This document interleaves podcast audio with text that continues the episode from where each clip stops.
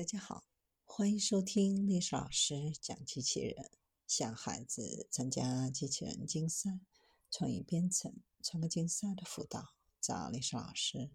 今天给大家分享的是清洗两百米动车仅需九分钟。在我们的印象当中，高铁动车总是整洁如新，那么它们的清洁又是怎么保持的呢？清洁频率又是如何呢？说到清洁，大家可能会想到的有私家车的清洁。以轿车为首的私家车清洁，一般每隔两周会进行一次。注重保养的车主，每隔几个月还会为爱车打蜡，提升整体美观度，增强车身的防护能力。高铁动车虽然与私家车在造价、形态、行驶里程方面差异较大，在交通工具范畴内。清洁理念、清洁方式与私家车的清洁并无太大的区别。不同的是，高铁动车基本每天都在运行，行驶速度快。由于一天经过不同的区域，可能会遇到风霜、雨雪晴等不同的天气，高速运行裹挟而起的各种灰尘，伴随天气的变化，很容易形成污渍，停留在列车的表面。在影响美观的同时，空气以及鸟粪中的酸性成分也会破坏车体的车漆以及金属，影响车身的寿命。与汽车全自动洗车原理相似，高铁动车清洁也有专门的清洗车间。不同的是，依靠自动清洁车间并不能完成高铁和动车清洗的全部步骤，仍然需要人工清洁的介入。高铁动车的清洗车间主要配有毛刷、喷枪、电热风刷机、牵引机等设备。在牵引机的牵引下，列车通过红外线探测器后，毛刷会自动开始工作。之后，经过喷枪喷射热水和洗涤剂，在清洗车间的入口和出口，两个大型毛刷分别负责清除动车表面的灰尘和擦干冲洗后剩下的水渍。电热风。则会在寒冷的天气中启动，去除车身表面的雨雪。在自动清洗环节，一般长度的高铁大约需要四十分钟来完成。清洗车间的控制中心需要专人负责监控了清洗过程，对各个环节进行调控，避免意外发生。而在自动清洗环节结束后，还需要人工对之前没有洗到的边角部位进行清洗。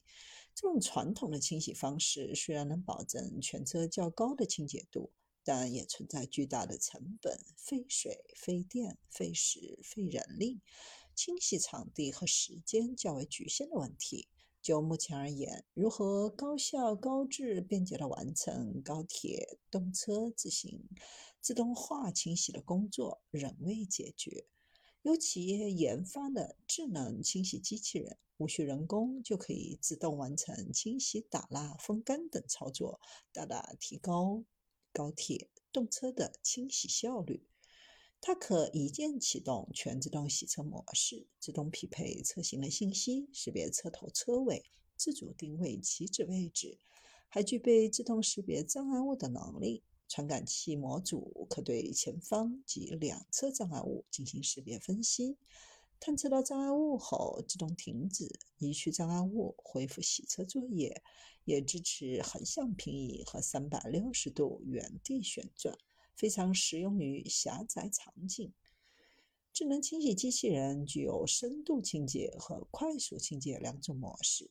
在快速清洁模式下，使用清洁机器人清洗一辆长度两百多米的高铁或动车，可将原来需要八到十人清洗二十五分钟的工作压缩到九分钟搞定。即使是深度清洁模式，也只需要十七分钟就可搞定外皮的清洗。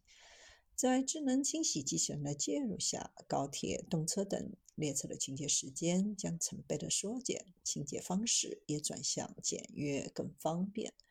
截至二零二一年底，国内投入运营的高铁线路已超过四万公里，全年投入运营的高铁线路共十条，共计二千一百六十八千米。目前已经有三千三百余列和谐号、复兴号动车组。在我国动辄两三千米的距离，以铁路部门高铁每行驶四千公里就要清洗一次的规定，和高铁常态化时速三百五十公里每小时的速度来计算的话，每运行约十二个小时就需要一次清洗。这种清洗频率可称得上是频繁。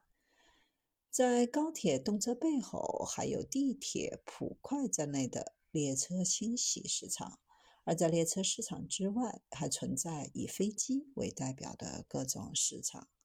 一般情况下，飞机每两个月需要进行一次清洗。